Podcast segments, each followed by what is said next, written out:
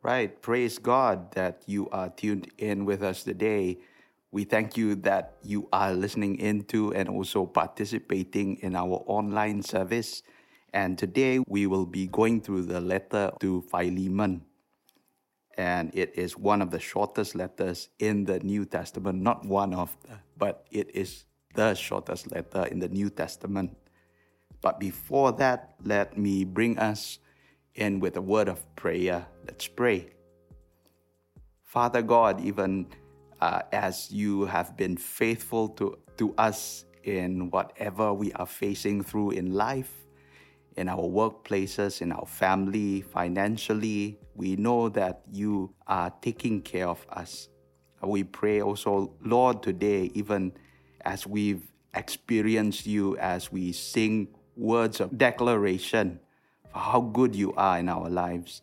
And, and because you are our Savior and God, we, we also come today and want to listen to what you want to speak to us through this letter to Philemon. May you open our hearts and our minds even as we listen in to what the message is for this Sunday. And this we pray in Jesus' most precious name. Amen the theme that I will be sharing on on the letter of Philemon is if the gospel had no power. If the gospel had no power. Let's read into Philemon. So let's begin. Paul, a prisoner of Christ Jesus, and Timothy, our brother, to Philemon, our dear friend and fellow worker also to Apphia, our sister, and Archippus, our fellow soldier, and to the church that meets in your home. Grace and peace to you from God our Father and the Lord Jesus Christ. I always thank my God as I remember you in my prayers because I hear about your love for all his people and your faith in the Lord Jesus. I pray that your partnership with us in the faith may be effective in deepening your understanding of every good thing we share for the sake of Christ. Your love has given me great joy and encouragement because you, brother, have refreshed the hearts of the Lord's people. Therefore, although in Christ I could be bold and order you to to do what you ought to do. Yet I prefer to appeal to you on the basis of love. It is as none other than Paul, an old man and now also a prisoner of Christ Jesus, that I appeal to you for my son Onesimus, who became my son while I was in chains. Formerly he was useless to you, but now he has become useful both to you and me. I am sending him, who is my very heart, back to you. I would have liked to keep him with me so that he could take your place in helping me while I am in chains for the gospel. But I did not want to do anything without your consent, so that any favor you do would not seem forced but would be voluntary. Perhaps the reason he was separated from you for a little while was that you might have him back forever. No longer as a slave, but better than a slave, as a dear brother. He is very dear to me, but even dearer to you, both as a fellow man and as a brother in the Lord. So if you consider me a partner welcome him as you would welcome me. If he has done you any wrongs or owes you anything, charge it to me. I, Paul, am writing this with my own hands. I will pay it back. Not to mention that you owe me your very self. I do wish, brother, that I may have some benefit from you in the Lord. Refresh my heart in Christ Confident of your obedience, I write to you, knowing that you will do even more than I ask. And one more thing prepare a guest room for me, because I hope to be restored to you in answer to your prayer. Epaphras, my fellow prisoner in Christ Jesus, sends you greeting, and so do Mark, Aristarchus, Demas, and Luke, my fellow workers. The grace of the Lord Jesus Christ be with your spirit. If the gospel had no power, that's the theme for us today. Now, the loose backstory of the shortest letter in the New Testament, Philemon, is that Philemon's slave had betrayed him. He stole from his master and then ran away or escaped from one he was bonded or bound to. Punishment for runaway slaves were very cruel during those days.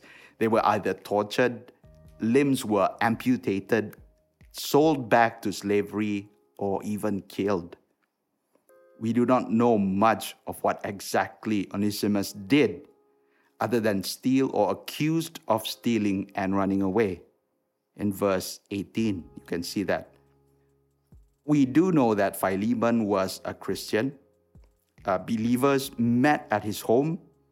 His display of love towards believers uh, was well known and made known to Paul in verse 5 to 7. Paul also notes that Philemon's life often refreshes believers and one that encouraged and brought joy to Paul. We also know that Paul had met Philemon, and based on what is said in verse 19b, it was through Paul that Philemon came to know Jesus. That statement, you owe me your very self. Uh, Paul was responsible for some sort of blessing in the life of Philemon. Though a monetary idea may be in mind, it is perhaps better to understand Paul as referring to the spiritual truth, the gospel. He had thought Philemon.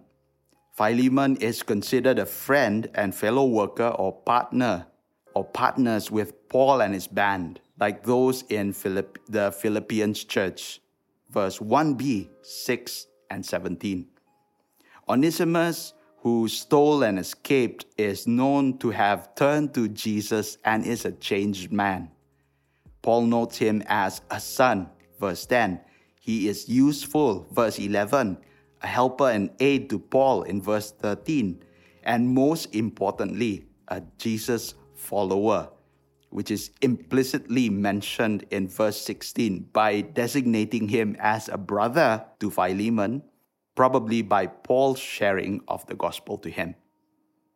While letters like Romans, 1st and 2nd Corinthians, Galatians, Ephesians, Colossians are raved for their depth of theological vision. Philemon is nothing short of these giant letters when it comes to presenting the gospel. In fact, it is a letter that truly highlights the power of the gospel at work in the lives of individuals. If the gospel had no power, Paul would have had to emphasize his stamp of authority, highlighted his apostleship with regards to leadership and position, to ban Philemon to act respectively. We never find Paul exercising his authority here, only as an old man and prisoner of Jesus, verse 1, 9, and 13. And if the gospel had no power, Paul would have made a list of a proper way a Christian master should accept back a slave turned to Jesus so that Philemon would know what is required of him to do. If the gospel had no power, Paul wouldn't have thought of sending Onesimus back to Philemon because of the crime that Onesimus did. That would be literally sending one who in fact, had turned to Jesus and became a good man to his impending punishment and death because by law, it was not regarded as wrong to execute and punish Onesimus. If the gospel had no power, would appealing on the basis of love be enough to convince a master who had been wronged? Be a good or strong foundation to present a case to send back a slave who had stolen and escaped from his master? if the gospel had no power, it would be a bad idea to even write the letter because those who harbored fugitive slaves were made complicit to breaking the law and liable for punishment as well. Making all this known was simply putting Paul's life in danger and made it worse because he had or he was already in prison. If the gospel had no power, Onesimus, even hearing or harboring Paul's idea to send him back to the master he had wronged, would have made him run away from Paul and wouldn't even have second thoughts in marching back to his master because the high probability that he would have been pardoned is close to none. It would have been a foolish idea. If the gospel had no power, the risks far outweighs the benefit in Paul's endeavor of ever thinking about reconciling a betrayed master towards his betrayer, a slave. If the gospel had no power, then reconciliation and forgiveness is only wishful thinking, a good idea on paper, but one that has little to no result. Why waste time if, and that's a big if, if there is actually no good foundation in trusting the gospel, the work of Jesus? Now, the question for us is do we trust the gospel, the work and teaching of Jesus, like our lives depended on it? Like, seriously, if you embrace Jesus for just the idea that warms your heart, the promise of heaven or the blessings that come, you haven't arrived. You're still miles off or still a long distance away from knowing and trusting in Jesus. I'm not saying that we won't struggle in doing it. We will struggle. And struggle is real. That's the truth right there. We struggle because this is and hasn't been our default way of doing things or responding to things. But if we start to obey step by step, what used to look like mountains to climb slowly become hills, hurdles, and now bumps for us to face head on. There is power in the gospel. Yes, there is power in the gospel. There is no doubt about that.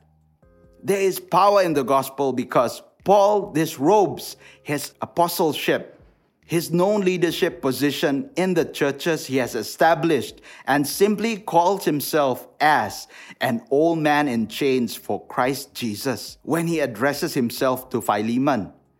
Paul fully trusted the power of the gospel in this instance when he made his appeal known to Philemon. He was just like saying, I'm just a normal person who put all my trust in the gospel that is at work in you, Philemon. There is power in the gospel because Paul didn't have to make a list of what Philemon had to do to act rightly.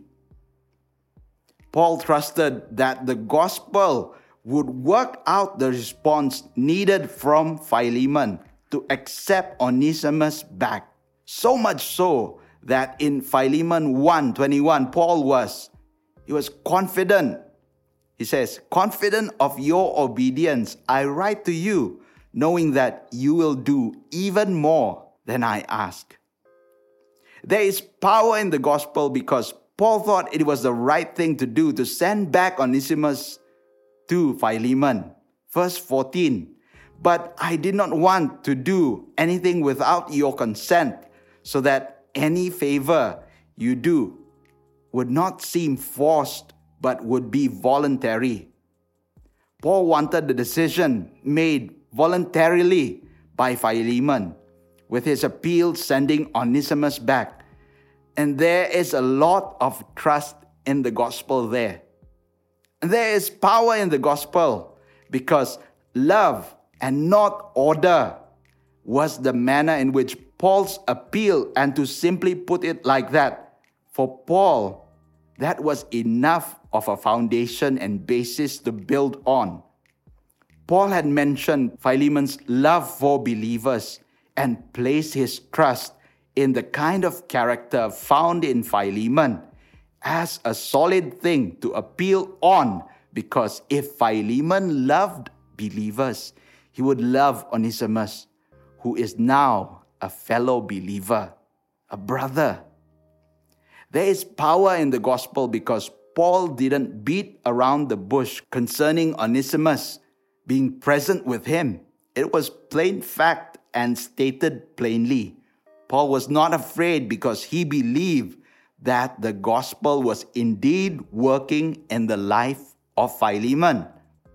There is power in the gospel because it seemed Onesimus was ready to go back to his master, ready to face the consequences, but he too, like Paul, placed trust in Jesus and the work of the gospel in Philemon's life, and that forgiveness is what he would have trusted to be the result of him coming back. There is power in the gospel because Paul was appealing for a once unlawful slave, but now turned to Jesus. People can change back to their bad ways, but Paul trusted that the gospel is at work in Onesimus' life. He was now useful, a fellow brother to Philemon. Paul's mention of verse 19, writing in his own hands, was a seal of his trust in the gospel's work in Onesimus' life, and he was ready to pay whatever was owed on behalf of Onesimus in verse 18. And if Philemon would welcome Paul as a partner, he said, make the same welcome of Onesimus as well. That was how much Paul trusted the work and power of the gospel. There is power in the gospel because Paul is confident that Philemon's voluntary obedience towards Jesus' way will go beyond what Paul appealed for him to do. There is power in the gospel because Paul trusted that believers in Jesus will hold true to Jesus' way of forgiveness and reconciliation. If Paul ever doubted, he would not have even written the letter. He believed that the gospel is powerful and it changes people for the good. Or better still, the gospel of Jesus transforms us to live and act like Jesus. So, in conclusion, let's read Ephesians 4, verse 32. It says, Be kind and compassionate to one another, forgiving each other just as Christ God forgave you. Colossians 3, verse 13. Bear with each other and forgive one another if any of you has a grievance against someone. Forgive as the Lord forgave you. The basis of forgiveness or how much we need to forgive is not based on how better you are compared to the one who has bruised betrayed, lambasted, ridiculed, or wronged you. The basis is on as the Lord forgave you.